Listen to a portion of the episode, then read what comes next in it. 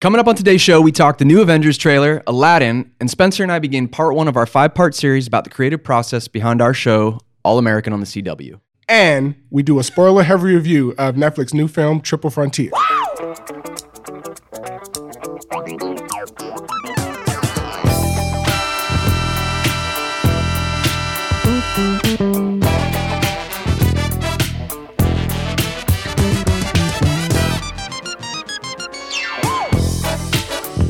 Welcome to the Film Study Podcast here on WRTS, presented by Uninterrupted. I'm Spencer Paysinger, former NFL linebacker turned TV producer, and I'm here with my good friend and producing partner, Dane Mork. Yo, yo.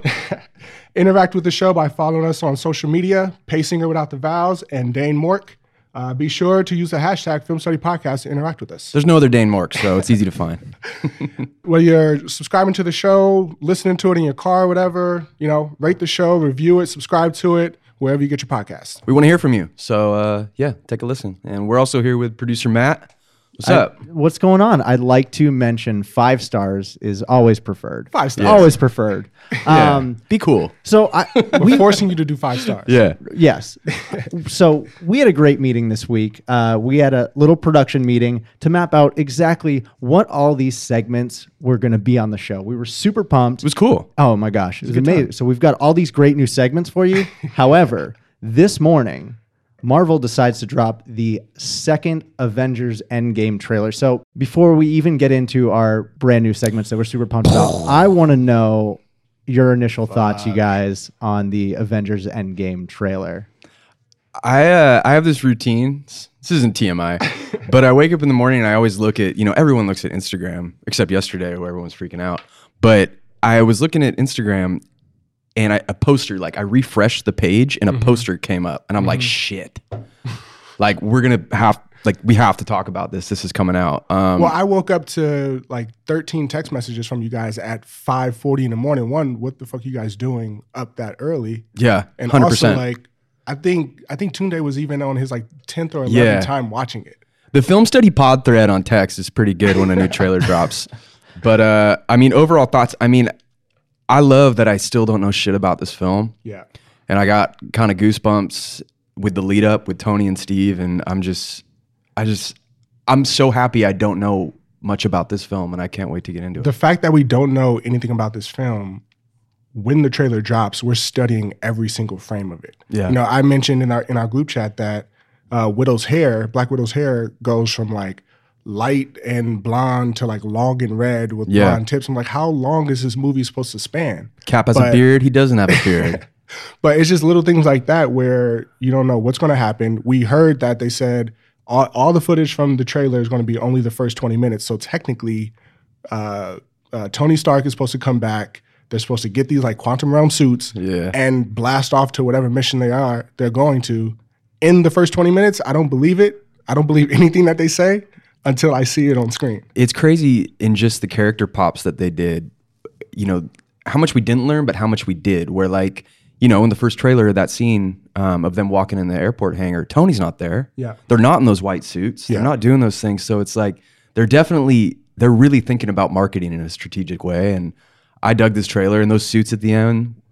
That was that was They also digitally removed him in the first trailer, then, right? Everyone was kind of speculating, like, what's that gap right there? Yeah. It was characters. So they were like, Right. it was either Captain, I mean, I can't speak for it, but like it was either Captain Marvel or Hulk or something. Cause now they're talking about, you know, they didn't show Hulk for a reason, I think, because he that's kind of a plot point, I think.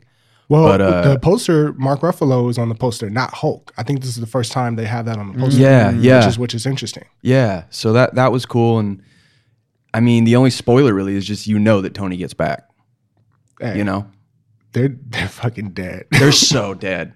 Tony, and Stark, Steve God, are They dead. are they are dead. Why else do you throw like a little like tribute in the beginning? Like, come on. But it was such a good lead up. The trailer, I couldn't be more excited for this film, and I love that they're not sharing that much. I mean, even for uh, Captain America's suit on the poster, everybody's commenting that this is the scale suit. This is a this is one of the best suits that apparently he's ever had. Mm-hmm. But he also dies in this suit in the comics. And Iron Man is now wearing the old retro, like more gold and Yeah. red outfit, which was like in the old Avengers uh, arcade game, Hey, and which was the best. But it's They're casket ready. You got to put they're your best telling us stuff on when something. you're going down. So, I mean, take my money. I mean, this wasn't the only Marvel news though this week, and this kind of segues nice into our first, uh, our first segment here, hot takes. So, the first uh, news about Shang Chi's director drop. So Marvel tapped Destin Daniel Cretton to direct. Right. So, Spencer, I'm going to dish this over to you. Take one. I think Shang-Chi will make more money than Black Panther. it will be way more popular than Black Panther. Really? Absolutely. Do you think they just like saw the success of uh, Crazy Rich Asians and Black Panther and was like, let's make a baby? That's exactly this movie. it's like let's market to over a billion people. Yeah. And throw like what thousands of years of culture and fabric and heritage from the Chinese uh, culture, throw it into a two-hour film, just like they did Black Panther, and get an extra couple billion dollars from it. I mean, it's it's the right move. I mean, mean- even even who they have writing it, like Dave Callaham, who's penning the script right now, he co-wrote Mm-hmm. Wonder, Woman, 2, right? 1984. Wonder yeah, Woman the sequel to Wonder Woman. Yeah. He's doing uh, Spider Man Into the Spider Verse, right? Spider Verse Two. He's doing. He penned the script for Zombieland Two. The initial notes for that. I can't wait for that. Yeah. uh, I think he did um, uh, Legendary uh, Godzilla's reboot. So this Oh. is a this is a guy like his pen game is strong. The fact that he's doing Spider uh, Into the Spider Verse two, I'm gonna see this. Yeah. I'm gonna see I'm gonna see Shang Chi and sit there with my with my Chinese garb on, just like I did in Black Panther, and I'm gonna be one with the film for two hours. But that's the thing is like, they know what they're doing. Like, this is going to make a shitload of money. Disney knows exactly. They know what- exactly, what they're doing. They know who their audience is, and like, I mean, it, it this. W- I don't doubt that, but I will be shocked. I, I don't doubt its success, but I will be shocked if it makes more money than Black Panther. So for for those of you guys that don't know who Shang-Chi is, he is somebody that was, I guess, raised in captivity from his dad, had no influence from the outside world. Once he's able to experience the outside world, he realized that his dad isn't, I guess, the best guy to raise him. Uh, gets to the point where they become like mortal enemies because his dad apparently is called like the devil's doctor. yeah, So I I think that's probably the main villain in this origin story. he's, so he's called the master of kung fu, and he was actually created by the dude who uh, Steve Englehart and Jim Starlin, and they created Thanos.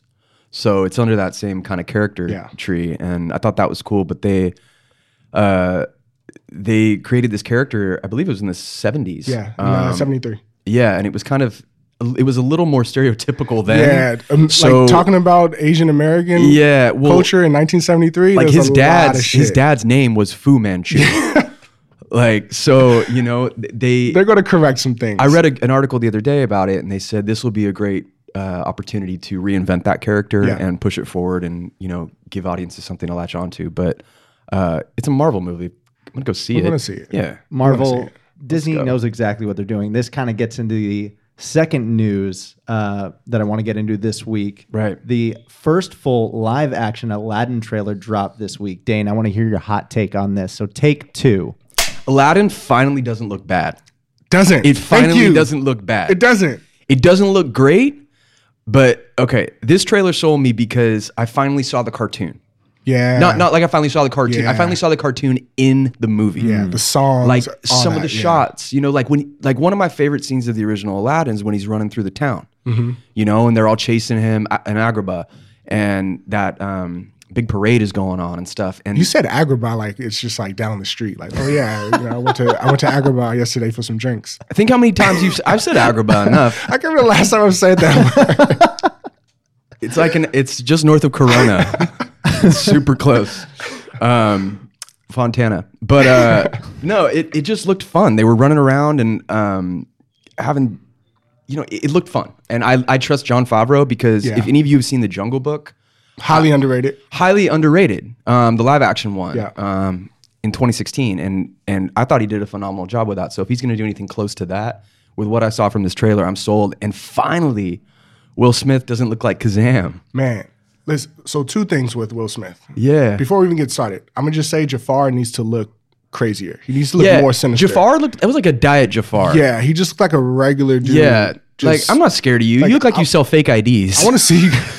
I want to see you go through some shit. You Yeah. know, but like with Will Smith, the one thing I'm concerned about with this movie is Will Smith might be too big for this movie where everybody's going to focus on him living up to Robin Williams' Genie.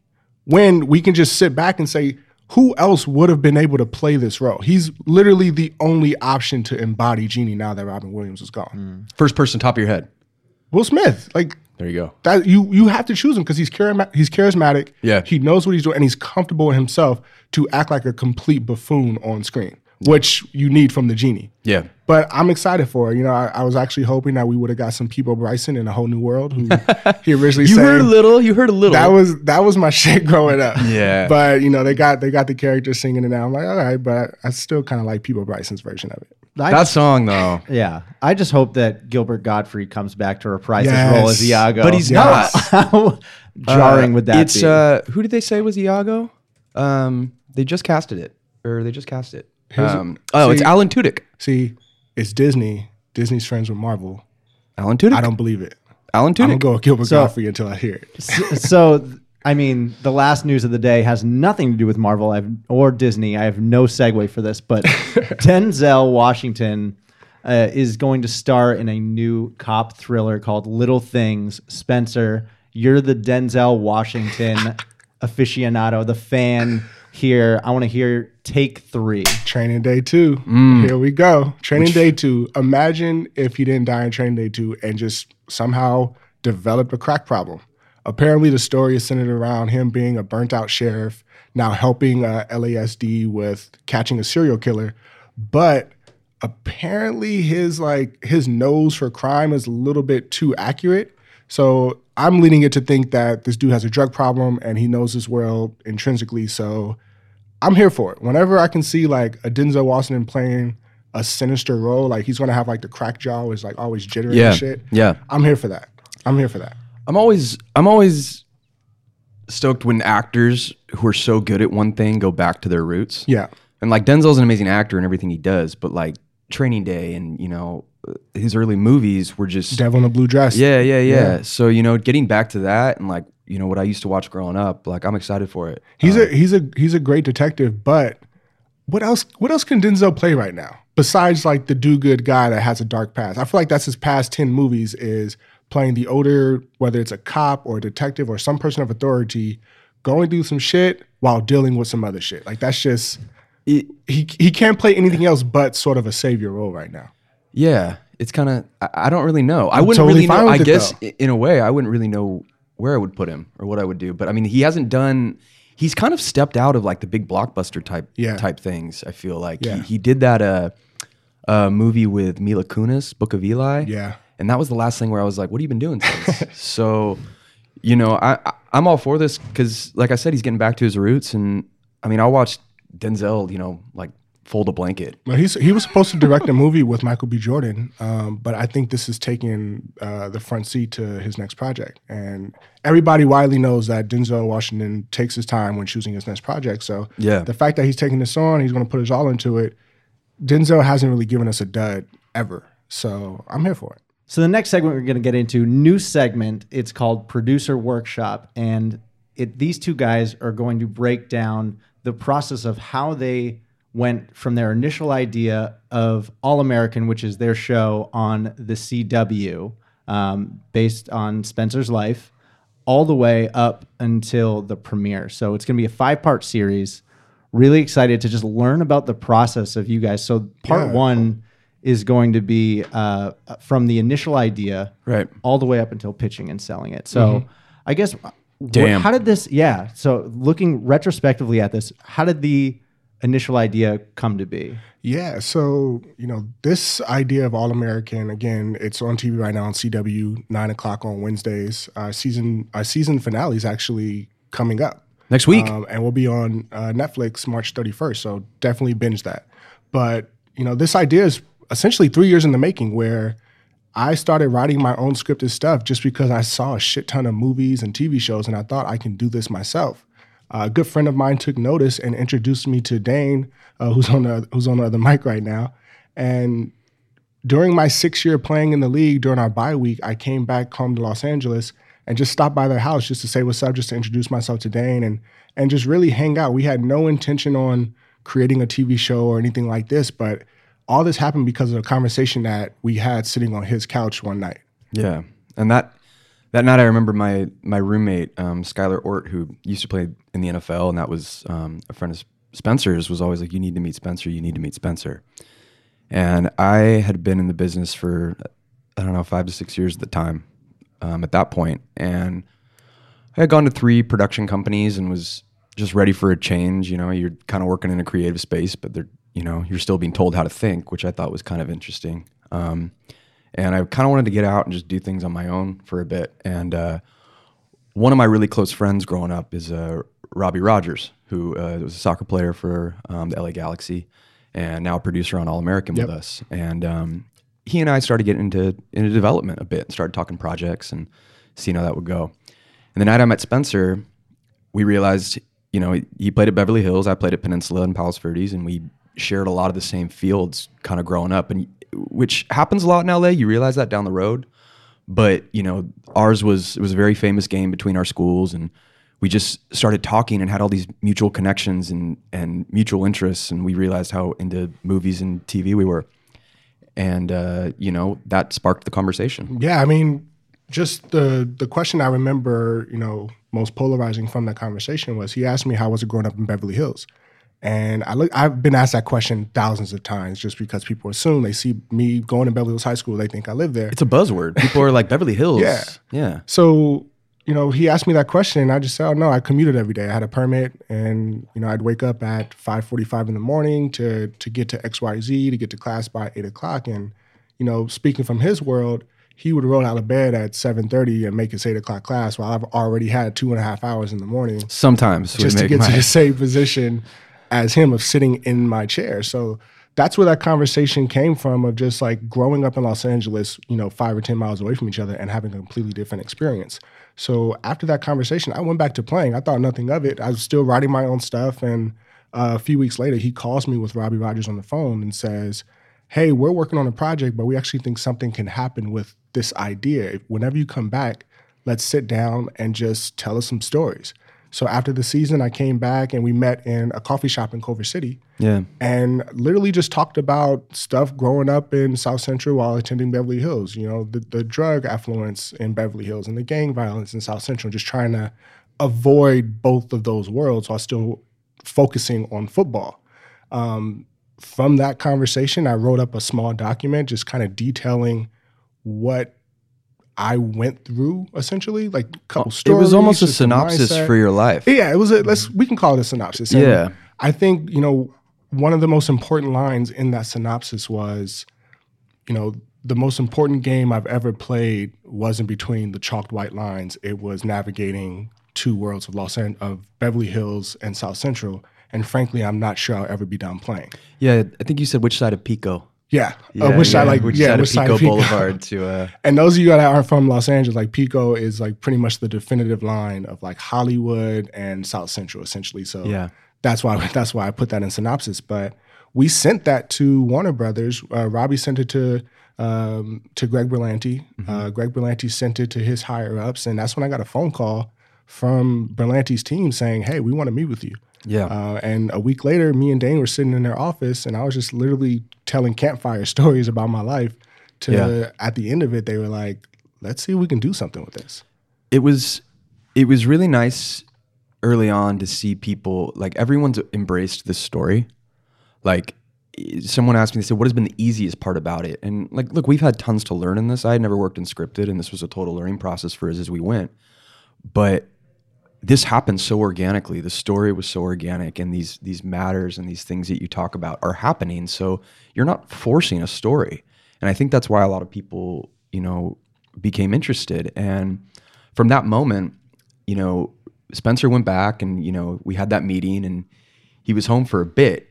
Yeah, but it's crazy how long this shit takes because you know you're like down for two months and you're like what the fuck is happening like have you heard from them? like, is it a pass? It is a what's up? go? But like, like you know, you know, you can hear something three months later and be like, oh, cool. Yeah, But you know, when we were developing it as a show, you know, we leaned on Berlanti and and you know his team to kind of show us how that went and what that looked like. I mean, and and sorry to cut you off, but Yeah. like, that was what was most interesting to me because I knew briefly, you know, very vaguely of who Greg Berlanti was in this world. You know, this is a guy that has executive produced The Flash, Arrow. He has Black 15 uh, series on the air right 15 now. shows on, which is I think it's the record right now. Yeah, he's But, incredible. You know, he show ran Dawson's Creek when he was what 22, 23 or so. Uh, late Like, 20s. Late 20s. Late 20s. Um, but Which, just I mean- he's he's literally like the biggest shark in in the ocean when it comes to TV producing and if again being in LA, everybody has a script they're trying to sell. Everybody has a story they're trying to sell. So when I'm having just casual meetings with people, and I'm like, oh, you know, I'm kind of working on this uh, this show centered around my life. You know, they they take it in, but they don't really put much weight into it. And like, oh, who's attached to it? Well, you know, Greg Berlanti's team is is developing it, and that's when the entire conversation changes. It's like, wait, how the fuck did you get Greg on this? Like this, you do you realize how big he is? At the time, I didn't really know how big he was. I knew he was a name, but I didn't know, you know, the magnitude that came with the name. So Well, 'cause- 'cause- that's been great. That's been great. Just just understanding the landscape under his umbrella. And deep down, you know, everyone in this town is working on something. So no one really gives a shit about what you're doing until you have a name association. You can say you're working. I'm working on a pilot. Yeah. it's great. Oh, Everybody's working on. A Everyone's pilot. working on a fucking. I'm pilot. literally working on a pilot. Oh yeah, but so and so is behind it, and it's a different conversation, and that's kind of cool. Um, and we got lucky in that regard, and, and we appreciate it daily that the story got accepted and pushed forward, and it was great. But when we were figuring out what that looked like, you know, we had to hire a writer. We did that with Yeah. Berlanti's uh, team, and we met with a few. We landed on a woman named April Blair who wrote an incredible pilot, and she wrote the uh, the feature Monte Carlo. Mm-hmm. She was a writer for the show You, which is killing it. Every single girl, like, have you seen You? You seen You?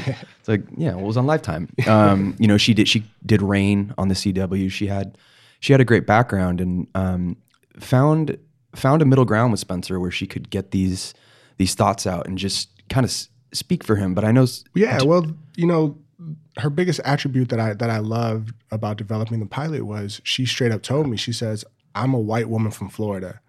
I don't know how to talk for a young black kid in South Central. So I need you like next to me when we're writing the script and I will give you segments of the script to write because I simply don't know football. I don't know that world of the mindset of a kid from South Central. So for the next, I mean, that the pilot lasted. We wrote that pilot over the span of like six or seven months. Yeah. Because there are different just goals that you have to hit with submissions and and just different versions to get script notes from the studio and the production teams and stuff. So and you were you were in it was your last season. Yeah, you yeah. Were, so like Spencer wasn't even there. So it was essentially just I was the only person who had a football background, and you know, uh, dealing with April and talking uh, to her about the story. Um, but it was in reality it was Spencer's story, so we needed him around. So it was kind of hard. It was a juggling. Well, that's know- and that's what was interesting because during the 2017 season, I was for the most part a free agent. I finished out the season with the Carolina Panthers, but after I got cut from the Jets, you know, and we were still going through the pilot pitching and everything, I was actually like stepping out of meetings, uh, defensive meetings, literally about to play preseason games, having conversations in the hallway w- about the script to April and to Greg and to Robbie, saying, "Oh, uh, you know, Spencer can do more things than just score touchdowns to win a game. Like he can block, he can tackle, he can he can do more than just do like, you know, the oh he jumps over two people and scores as time runs out. So it was literally trying to put as much as myself into the script simultaneously while I was three thousand miles away attempting to make a jet squad, Which was which I didn't, by the way. which I think I think it all worked out. It- that was the most interesting part was he and I both understood, and Robbie did too, because Robbie's you know he's been in the Olympics. He played you know for the U.S. soccer team. He understands what emotions you can get from sports. But when you're dealing with football, you know. We were going through the script with April, and I mean, look, anybody who doesn't really know the game that much would assume a game-winning pass at the last second is like, that's that's where you go. Yeah. that's what you do. Yeah. But at the same time, like there's no growth to that. Mm-hmm. And so, you know, when we were sitting down and trying to understand character development and how this kid could grow from this situation, you know, we we humbled him a little more in the pilot. Yeah. He sacrificed himself and his glory for this new surrounding and just fitting in and being okay. And, you know, those were a lot of the original arcs that we really wanted in it. And um, when we were deciding how to pitch this, we used a tape of Spencer in his um, New York Jets gear. He was in a uh, training room uh, filming himself on his iPhone. No, it was on my iPad. I actually, it was 45 minutes until practice was about to start. Right. Now, anybody that knows Todd Bowles, at the time, Todd Bowles was the head coach for the New York Jets. He's a no nonsense. I will find you for anything. Like, he he's just a brute when it comes to how he, uh, you know, coaches a team. Yeah. So 45 minutes before practice, I'm thinking I have no time to send off this like three minute video that they need, just talking about, hey, this story is about somebody that's a lot like a real person going through football. We like, needed a visual, like- like visual aid. just showing that I'm still here. I'm not I'm not this whatever case. So I asked my uh, one of the athletic directors or um, athletic trainers, can I use their room for like literally five minutes? Like I'm good. Five minutes, I'll pop this out. We're good. That turned into 45 minutes. I mean 40 minutes. Now I said I had 45 minutes to get ready for practice. I left me with five minutes to put on all my pads and run out. And I remember after I got done with the video, because I wanted to be perfect. I wanted to to encapsulate what it meant to grow up in that world. But after I got done with the video, I li- ran to my locker, put on all my shit, and was like limping out to practice with one cleat on. Like, please don't find me because if you're late for a Todd Bowles practice, that's like a seven thousand dollar fine, and I didn't, I didn't want that. But you know, we sent off the video, and and I actually I wasn't in the the pitch room. I wasn't even on the call because I was you know too busy trying to make a team. But Daniel's sitting in there, and we Yeah. went to town. I mean, we went to you know any of the markets you think we would go to with a you know a drama, and uh, some pitches went better than others. Um, but you know when we went to CW, um, we could tell that what this meant to them and that they were they were invested with the story, and it was just such a human story. And Spencer's video, we kicked every pitch meeting off with that. This is your this is your visual. This is this is who the show's about yeah, you know he's alive he's still doing things like and I, I- greg always used the term um, where it was kind of a modern day hero in his space like you know like look like there's there's so many ways you know all of our stories could go but spencer's went a very unique way and now we're sitting across from each other you know Talking on a about it. podcast talking about wild. it and you know that started on our couch you know and it was just it was just a, an amazing experience but Well, yeah even even when we were pitching it, once we got word that um, you know CW wanted to develop it out, you called me. I'm I'm sitting in my hotel room in uh, New Jersey. It's it's day whatever in camp. My beard is long. I'm tired. I'm beat to shit. I'm studying while watching The Office because that that was my routine. I never watch regular TV during fall camp. I just put The Office on and study and then go to bed. And you still need to watch The Office yeah yeah yeah but but I remember getting that call from you and you were just like you were trying to contain your excitement because you didn't it seemed like you didn't even know how to interpret your excitement at this point. Well, I think you know you're in those rooms, and like I said, this was a learning curve. Like you know, you learn a lot as you go, and anybody who acts like they know exactly what they're doing in this business is fucking Yeah. no. Like Yeah. like there's a way of doing things, but like you have to figure that out. You know, and I think we've started to, and we were at that time, and you know, Robbie and I were in the room uh, with CW, and I remember we were t- telling the story, Spencer's story, and I could just see the executives how engaged they were. They were into it, and I kind of in the back of my head, I don't, I don't know, you can't read a room, but it felt good. And we walked out of the room, and you know, Greg and Robbie were in the elevator along with uh, Sarah Schechter. Greg's um, uh, works over at Berlanti with Greg, works at Berlanti with Greg and uh, April, and we all just kind of looked at each other in the elevator, and Robbie and I looked at each other like, we sold it. Like, Yeah. we sold the pilot. And I remember I could not wait to just get out of the elevator so I could get on the phone and dial Spencer because it happened. And you told me in the meeting when the, the moment you knew you had that the team had them was the executive was writing notes in her notebook and then in mid pitch she closed it, just folded her arms and was just listening attentively, like not Yeah. breaking eye contact. She listened to the said- story. you like that's the moment I realized hindsight obviously like that's the moment we realized that she wanted to listen to the story and not just take notes about it like it was any other pitch that she had. No. And that was the moment that apparently we got her. And you know, this business, it's you know, you're storytelling, and we were telling a story, and she was engaged, and I could tell. And I, I'm on, you know, I my mind goes a mile a minute if anyone knows me, but like I, in that moment, I was super calm, Yeah. and I felt good. And I'm also soaking it up and watching, you know, the best in the business, you know, help push our project.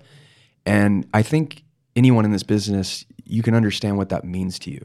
That and in that that meant a moment, in my, in that moment, I was banging heads with 300 pound linemen. So Yeah. I'm glad you had that experience. Cause Yeah. I was tired. no, I went home and like, you know, did nothing. But, but that I mean, even that night when you when you got a chance to talk to me, um, again, I'm sitting in my room looking over notes, taking notes, watching The Office, and I'm I, I'm tired, I'm sore.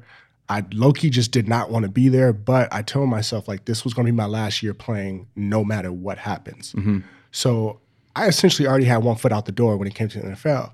So once I got that call that said CW wants to you know produce this show, develop it out, what have you like I got on the phone with my wife and was like, "You need to convince me not to walk into Todd Bowles' office right now and tell him to cut me, because like I got practice in the morning, and I don't really need to be here if I know we have a show at least getting developed by CW." And she was literally like just talking me off of a ledge because I'm like, "I'm doing, I'm doing this shit. I'm, I'm walking out right now. I'm putting on my shoes."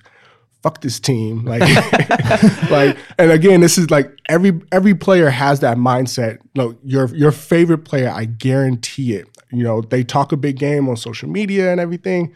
Every player in the middle of fall camp after the first week when the when the the shine wears off whatever and you're sitting in there and you're tired and you're sore you're beat to shit you're looking at the same faces you've been looking at for the past two weeks every player has that thought where it's like you know what is it really that bad if I walk away from the sport right now? Like I'm, Yeah. I'm good. I saved some money. I had I had a good time. Like those thoughts are natural when it comes to just being in the trenches of fall camp. Yeah. So to be in the trenches like that, and then know that an opportunity is starting to build three thousand miles away, that I can just like sit in meetings and like drink fresh pressed juices and just not have to bang heads and beat people up for a living.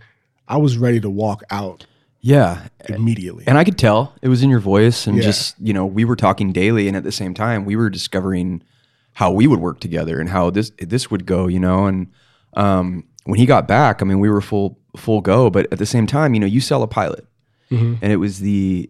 I mean, we've we've only sold one, but you know, at the time, we realized how lucky we were because it's incredibly hard to do. Because you still have to get picked up to series. You have to go make the pilot. You have to find a director.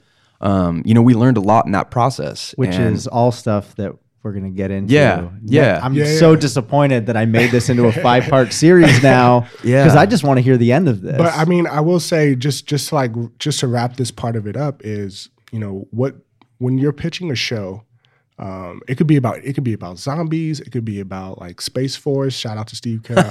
Carell. Can't wait to see it. Yes. But no matter no matter what you're pitching, you want to dive into a universal truth, something that anybody has gone through when it comes to just their life. Yeah. So the the main thing that we really honed in on was the fact that yes, we're telling a story about a young black kid from South Central going into a whole new world, but we're also telling the story of just an outsider just trying to figure out where he fits, whether it be South Central, Beverly Hills, or whatever. We were telling that story that everybody can relate to because we all know when you walk into somewhere and you just feel unfamiliar with the space and you're trying to understand who are you in this space like what do you need to do to be acclimated to the space to assimilate into it that's the story we were telling i think that's what really resonated Yeah. with with the execs and just to last thing I'll say about that too is there's a line in the there's a line in the uh, series that I believe Layla says to Spencer, and this was you know I'm from Palos Verdes, and you know he she says uh, you can be from anywhere and have a sad story, Spencer. yeah And that was the case. I mean, I'm from Palos Verdes. He went to Beverly Hills High. Like I know tons of people where you know there's people in South Central who are better off than some in Palos Verdes, and vice versa. It was it's a human story, and you know that's what we've been excited about. And so go watch it. you should probably watch Yeah, it yeah, yeah. Netflix, March 31st. that'd be cool if you do yeah, I'm, I'm so excited to hear the rest of this, uh, the rest of the four parts of this. But gonna get into the next segment. Let's do it. you guys. Let's do it. Uh, so this is one that we're gonna call Film Room, where we break down a film into four quarters, where we talk about four different topics. We have a pregame and a postgame. Pregame starts off with overall thoughts. So we're gonna get into it right now. What are your guys' overall thoughts on Triple Frontier, the new Netflix movie that just dropped this week? I feel like i was watching like Ocean's Eleven meets Tropic Thunder, but like serious. You wanted That's it to be Tropic Thunder so I bad. so like, whenever I see Jungle, I'm like, okay, we, we're we're going to Tropic Thunder, but it was it was okay. I was I was expecting so much more just because the cast was insane, but it was it was predictable. I, it was predictable. I mean, yeah, and that's how they laid it out. I mean, it was just all the marketing was just those dudes on a billboard. and mainly like Ben Affleck at the forefront when he's not even the main character. No. Yes, he has a strong story, but you know, uh, Oscar Isaac is the catalyst that brings this group together. Yeah, and I think my big issue, for one, going in, I was actually very excited because I was saying this to producer Matt earlier. I'm like a DL, like I'm really into Zero Dark Thirty. I think it's a really good movie, um, and I kind of watch it like more than I probably should. But uh, it's the same writer, and Yeah. so I was encouraged. I was like, this will be great. This will be fun, and I got in, and it, it is an okay film. Um, and it kind of hit the same old tropes in regards to character development like there's the salty dude who like hasn't been hasn't been on a mission in a while and he's trying to prove it to his family that was affleck you know there was hunnam who like you just couldn't even get a smile out of um garrett hedlund who like who was like the young like brash kind He's of the like hot shot. the he's hot like shot the wild card of the yeah group. He's also ready to go. Like Just he was also, matter and that's what. that's let's dive into the first quarter right Yeah. here since we're kind of touching on it anyway. So first quarter, we're going to talk about characters and and first just the five characters that were involved in this movie, the the main centerpieces of it. Um, I mean, we had Ben Affleck, uh, Charlie Hunnam, Oscar Isaac, Garrett Hedlund, and Pedro Pascal. Um, interesting, uh, interesting cast for sure. Um, On paper, this is an amazing cast. definitely, definitely. on paper Uh, On paper. what what did you guys think of uh, initially of how the characters like di- were they different from each other? Were they, They- similar in some ways? they were so different from each other, but I, that's not necessarily a good thing because although they were different from each other, they all played into a very specific trope in Hollywood that we've seen a thousand times before. Where, you know, Oscar Isaac is the, you know, I have this mission and I'm unwilling to do it, which we've seen before. And he's then- the george clooney of this Exactly. huh? yeah Uh, ben Affleck is the, you know, I want to do that, but I'm a little restricted. But eventually, like when he, when we get uh, Oscar Isaac in front of Ben Affleck, he's like, "Hey, I have this mission for you," and Ben Affleck goes like, "I can't go back. I can't do it Yeah. again." Like we've we've seen The seen reluctant, that before. You know the my- reluctant the guy who's reluctant like, I guy. you can't know my do it. past you know, I can't do it. I've got man. a daughter. Newsflash: He does it. let me get let me get into my chevy they all drive trucks Yeah. they all drive trucks And then you have then you have you know Charlie Hunnam who you know he's the guy who's he's the toughest nails. Like I can get shot and still keep going. I don't say too much, but when I do say like you fucking listen to me. talks like out the side of his mouth It was Always. he kind of started the the movie off, right? He did. He kicked it off. monologue, right, about being a warrior. warrior. Like Yeah. ah. And he was is that- choking someone out in the uh, like a convenience store. he was Right. talking I was like, what? And then you then you have you know Garrett Hedlund who is just like the fucking wild card pop off. That's like I'm gonna go do some crazy shit, and we're just gonna have to make up for it as we go. But that was his trope. We, again, we've seen all these before, where Pedro Pascal he plays the sort of the moral compass among the group. I know Right. Charlie Hunnam has a, has a little bit of pops here and there where he plays that moral compass. Even but- Garrett Hedlund did that a little bit too towards the end of the movie. Yeah. His character kind of had a, but that was only because of what happened to Ben Affleck. And obviously, Yeah. we're going to be um, spoiling this movie a little bit um, as we go. So just a heads up moving forward here. But it, it was just like even Garrett Hedlund, like all of his lines just felt like you could have thrown you could have thrown any of his lines into like a 90s action film and been like, this is the cheesiest shit I've ever seen. There was one scene where Garrett, Charlie, and I think Isaac were just trading barbs on like who can just like out American can, one yeah. another. It The was like- campfire? yeah, it was like Yeah. we, we can do this. Oh, we're no, we're not turning back now. Oh, we're Yeah. doing, I'm like, all right, guys, can we have some actual dialogue? Yeah. I mean, let's dive into it. it was a pretty, you know, it was a very underwhelming movie to me. Like I, I, I had a good time, like in, in in regards to what I was seeing. The actors did a great job. I will watch. We were talking about this. Oscar Isaac is great. Mm. Yeah. There's something about him where he's just like, This was a dreamy, a hunky movie, yeah, what right? the fuck? Like, 'cause Well, the hunky movie. so yeah, the U.S. military is probably just killing it on Bumble or like. we, we we talked about this how there's there's no true antagonist. The antagonist comes Hmm. in the form of um, a villain called Lucia, who literally pops up. Lorra- twice in- Lorea. Lorea, my bad, Lorea. Lorea, who pops up twice throughout the whole movie. But I was actually thinking of there. There were a couple times where where Oscar Isaac he kind of lingered in thought and and action a little bit to where I was thinking like maybe he is Lorea in some way, shape, or form because his story is, you know, they don't work for the military anymore, and now he's in South America doing these like one-off missions with, you know, whoever is essentially paying him. Yeah, So in my head, I'm like, okay, if, if he's not in the military, he's going down there. Like, it's not hard to believe that he could be trying to get his money out of South America by using the team he knows can get it out without telling yeah. them. He's a military was- advisor, so he goes from like that. yeah, he goes from thing to thing, and um, he he works with advisors as well. You know, so like if you want to say there was a love interest, it was that one advisor from the start with him. I mean, Yeah. there wasn't much of a female presence in the movie in general, Mhm. like at all, really, Yeah. except through the advisor, uh, Oscar Oscar Isaac's advisor. Other than that, it, it kind of was just like a dude fest. A lot of high fives. You know, My a lot of testosterone was high after that movie. So high. For a lot sure. of So a lot of slim fits and like you know I will say this. For some reason, military men have the best sunglasses. you Have- said Did that you notice that? They all had like some pretty dope for some reason i always think of oakley's But they went they went far and beyond Oakley's in this movie. I'm like, oh, those like you you got those from fucking Sun Hut, Sunglass Hut. Like, you didn't just you didn't just pick these up like standard issue. Like you went out and were like, oh no, these are polarized. Like I like the way they fit my face. Let's go.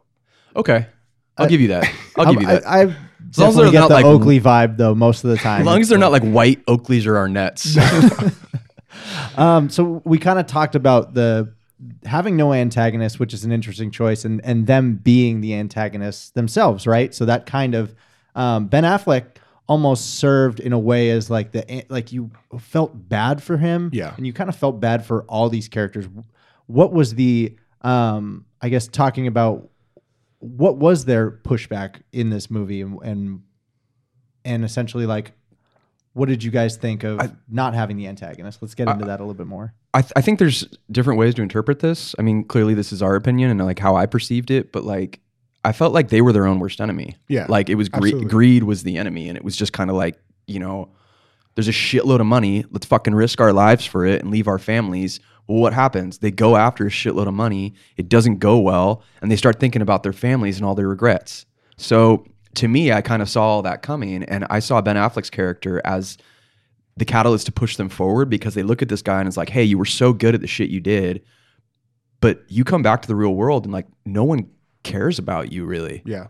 and that was kind of heavy like because i know like like there's aspects of that in the military where people come back and they they want to feel embraced you Yeah. know and they don't get that and affleck as his character is trying to find his way he's got this kid and you know i, I think one of the most the most emotional moment in the movie um, spoiler alert you know before he dies is he says his daughter uh, says i love you or he says i love you to his daughter when he drops her at school and she turns around and says i miss you Yeah. like you, you're never there.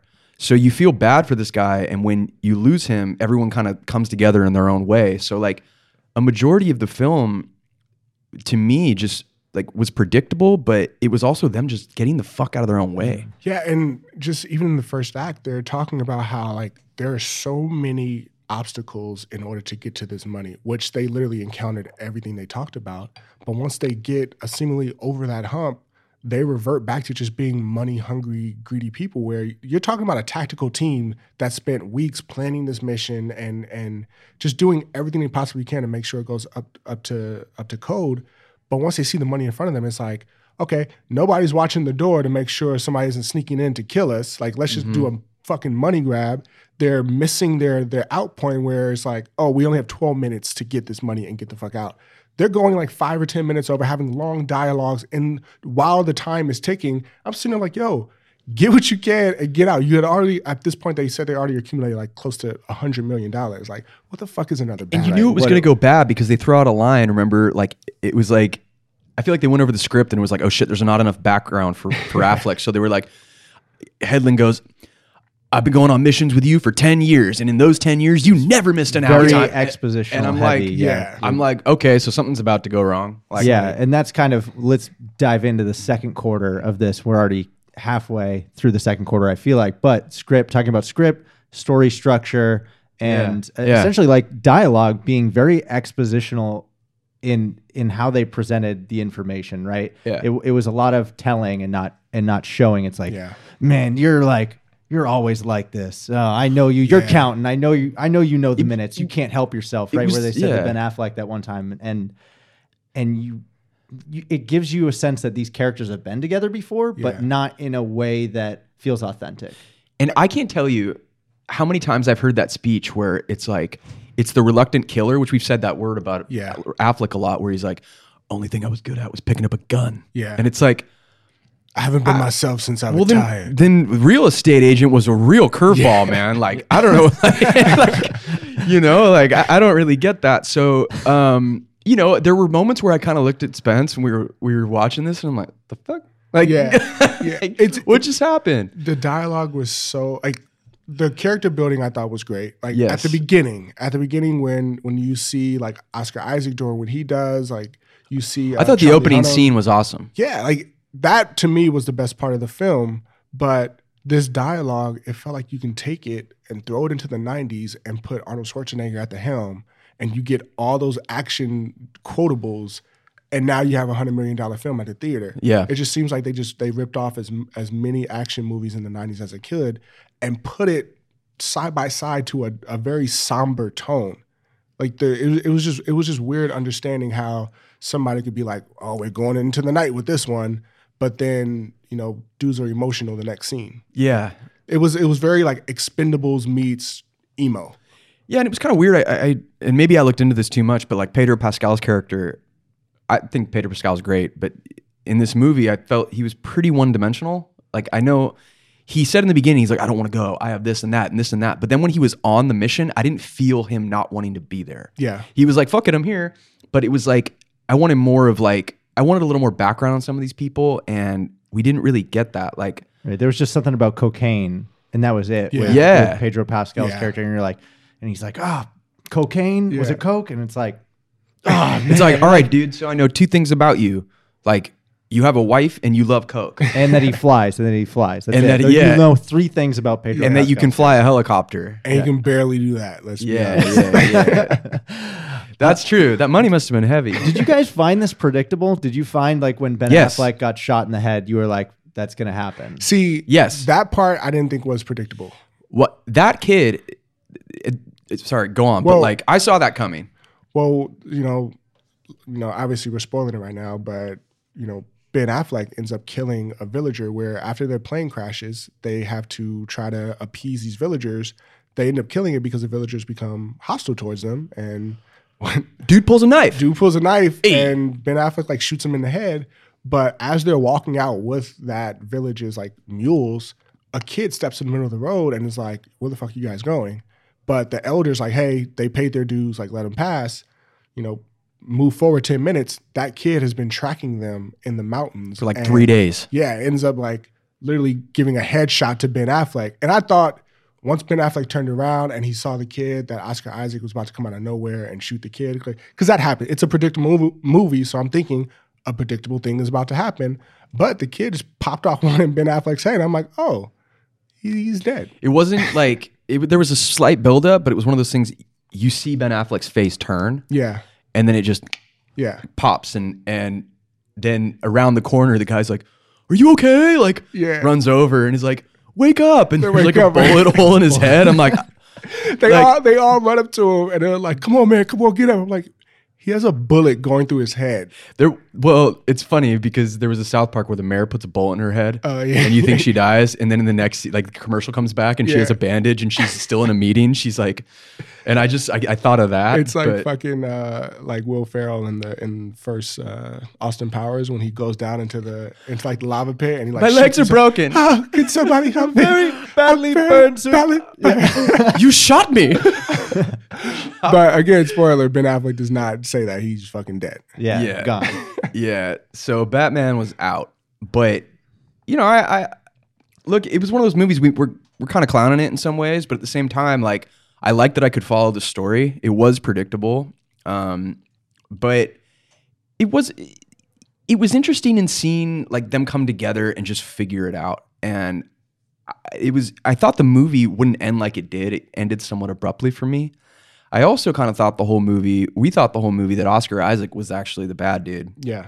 and we were wrong on that. We thought that so it would subverted twist. your expectations. That Yeah. was too predictable of a movie. that- too Yeah. predictable, but or we thought the advisor would come back because he, he she kind of pieces out and goes to Australia, but then at the end you just realize I I think that's an interesting change, right? Where it's Yeah. like you don't see her again um, at all, and it's like that. Normally, she would be like tagging along on the rest of that Yeah. adventure, Yeah. but it's like no, like get the fuck She's out of like, here. I'm out. Like y'all do what y'all need to do. she's I'm gone. getting the fuck out of here. Yeah, but I, And- and I think that says something about like the military genre in general. So let's like hop into uh, the third quarter Yeah. of this uh, film room with just talking about the military genre in general. And I know Dane, you're a big fan, um, like you said with Zero Dark Thirty and a bunch Mm-hmm. of others. But what did, and and Spencer, you touched on tropes of this Yeah. genre. Is it does this is this something that needs to change, or do we need to re- have a refresh? Or D- Dane, you're into it.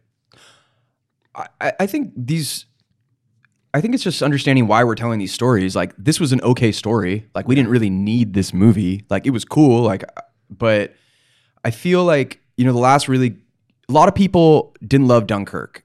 I loved Dunkirk. Yeah. Because for me, military stuff is more historical and history is, you know, it's a story. So like I like seeing how these things played out. I like seeing how they're done.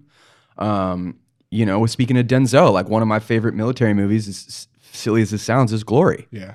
And just because that's more of a historical thing. Like I think there's different ways to tell these stories, and this wasn't a new, innovative way of doing that.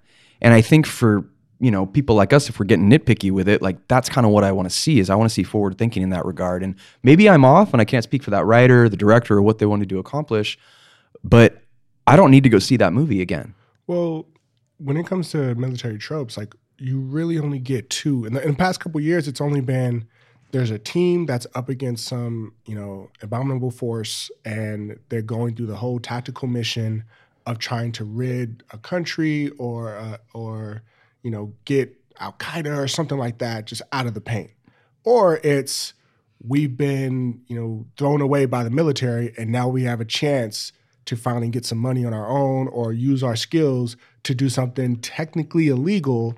Let's all come together and do that which this is what that movie leans on. So i would like to just see a broader scope of when it comes to what stories are happening in the military much like being an athlete and and understanding this world through a producer lens now i'm interested in telling stories about athletes that are far more than just oh he has a great upbringing. Let's let's give him a show on fashion or let's give him a show on on whatever. It's like no like what are you doing? Like what is stuff that's important to you? What's what are the intric- the intricacies that are happening in your everyday life that we can spotlight and i think that's what needs to happen in you know military genre Right. it's just showing like showing everyday life showing like the ptsd i know there's uh, there was a film with um with um Shia LaBeouf that came out recently. Where he's a he's a war vet that comes. There's that movie Brothers I was talking about with Brothers, Tobey yes. Maguire. He comes back and he's just all fucked up in the head. And Yes. it's it, yeah. like like just give us a broader scope of what like there are some military men that are like I love my fucking job. Yeah. That's I know some of those guys. They're great guys. It felt like this movie didn't know whether to like show the the rawness of being like after like post uh soldier day your years Mm-hmm. versus like it romanticizes it in the beginning right Yeah. with that whole speech and like you know, warrior warrior mentality and it's like it kind of wants to show it doesn't know which one it wants to be Yeah. and it, but this isn't just a military genre i think it also uh, touches on the heist genre like you said Yeah. it's an Yeah. oceans 11 and i thought it it was an interesting format or an interesting change to the heist genre, heist genre with putting the heist um, not at the very end, right? And it's kind of right, yes. like it was cur- it was early on in in the movie. Yeah, and that's then a the good rest point. of it is the journey from post heist to like getting the it money was there. kind of the repercussions of your actions. It was just like feeling that like sense of urgency, and you could kind of feel it with that. But at the end of the day, like, I and these aren't fair to compare, but I look at a movie like Saving Private Ryan, and what I got from those characters Mm-hmm. is night and day compared to what I got from Triple Frontier. And I don't want to compare those. Yeah, but, that's but, like- but that's what I want to. That's what I want out of those military movies. I want to understand these people. Like I want to. I want to learn more about them. Like the character stuff in Triple Frontier. Like we didn't get tons of it. Yeah. Eh, we got banter. We got their history of what they're doing. I don't really know much about the, you know, whether it was a line or not. And if I missed that, correct me. But, you know, like where with Saving Private Ryan, one of my favorite parts of that is Tom Sizemore's character grabbing dirt from every place he goes Yeah. and puts it in. You know, it was like the little things that like I didn't know, like, but people did that. Mm-hmm.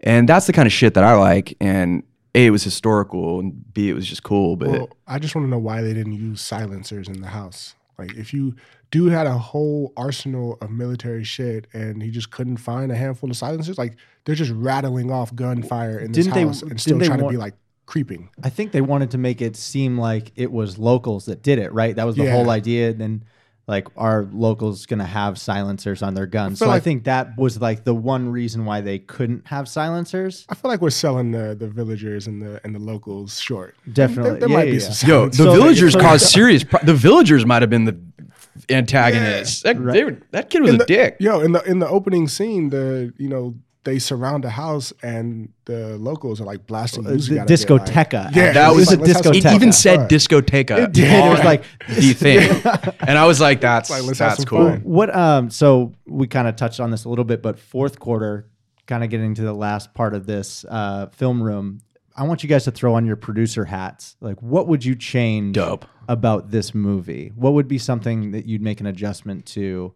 Um, even a casting, anything like that, a screenplay change. Yeah, I think I think you get to the the reason we talked earlier about how the heist was technically the middle of the film. It was like the ending of of Act Two for the film, and you get into this, you know, Act Three where they're just trying to just shuck these bags across a countryside. They're going through snow, mountains, like the jungle, and they have literally a hundred million dollars attached to them. Where I would want them to cut the script down to a 90 minute film and get to that part as fast as they can. Yeah. Because after a while, you're just like, okay, they're they're moving bags from one place to another, and it's just like, oh, now they're going over a mountain with these bags. Now they're going through water with these bags. Now they're going through a village with these. It's like cut out 10 pages of that and get us down to that 90 to like 110 minute and just get there faster. Yeah, I I would have liked to see them go through a little more. Like I felt like yeah, there was a sense of urgency in getting out of the country because they had that money, but there wasn't really specifically someone on their tail, and if there was, it wasn't acknowledged well. And to me, it's the character stuff. It's just I wanted to learn more about those people because I didn't give a shit enough at the end of the movie to come back for a second one. Like, Yeah. you know, like I, I like they Oscar even Isaac alluded to. which they alluded to because they had to drop a shitload of money because it was getting so heavy carrying in the helicopter just to get over a mountain range. Yeah. Spoiler alert, but like it it wasn't enough for me to come back. Um, I would have loved to have seen more character development. I would have loved to um, have just felt the stakes a little more Yeah. you know and I- look like i said i love i love this writer and what he's done and you know i'm sure with a second viewing i'd get a lot more out of it but for me kind of a loss yeah. What What about the name of the film, Triple Frontier? Can you, I don't even know what that means. sounds like a video game I was and trying to think- figure it out. I think it's what you just said. It's triple, like different. So they're in the jungle, they're in the mountains, and then they're in the like it- near the Like the ocean, rocks, the right? well, ocean that, but that's what I'm saying. Is it like what is this? What does Triple Frontier even mean? I had no idea when I was watching. I it didn't mean anything to me. I've been I thinking of couldn't find anything. the more you say triple frontier, the more I think of Oregon Trail. And- Dysentery. which, in the same way, I mean, it was a path; they had to get there, but uh, I don't really know. Well, also with the duration of the script and, and the story in general, it felt like the, I thought the cinematography was great. Yeah, it was Just some- shot like, beautifully. Some of the rock scenes where like literally just thousands of rocks. like, just where the piled upon where each was that? Where the fuck were that looked like another planet. But sometimes it felt like this the scene was going too long because the cinematographer was like, "No, I want you guys to sit and marvel at how good this shot is." I'm like, "All right, we got it. I saw it for three seconds. Move the fuck on." Yeah, it was a beautifully shot film. I will say that. Okay, we're in the post game now. Triple Frontier, was it a big loss, big win, just kind of middle of the road? What do we think? I noted it to be a preseason game win. Loss for me. Loss for me. It means nothing at the end of the day. No, and you know, it was not a terrible movie, but again, I'm not going back to watch Triple Frontier um, I recently watched on Netflix. I have a lot of other shit there. Plus, it's Netflix. That's gonna do it. I think. Does anyone have anything else? We uh I got to go watch that Endgame trailer like 10 more times today. yeah. Yeah. I got a lot of shit to do. it's been on my mind. Well, hey, guys, thank you for joining us. You can join the conversation further by tweeting us at Paysinger with no vowels, at Dane Mork. Use the hashtag Film Study Podcast and subscribe, rate us five stars. We don't have a sign off yet, but I I kind of thought of one the other day. What of, you got? What you got for us? You know, we got to roll the credits, roll credits, something like hey, that. Okay, yeah, let's do it. Yeah, there yeah, you go. Roll credits. Roll credits. Boom. Peace.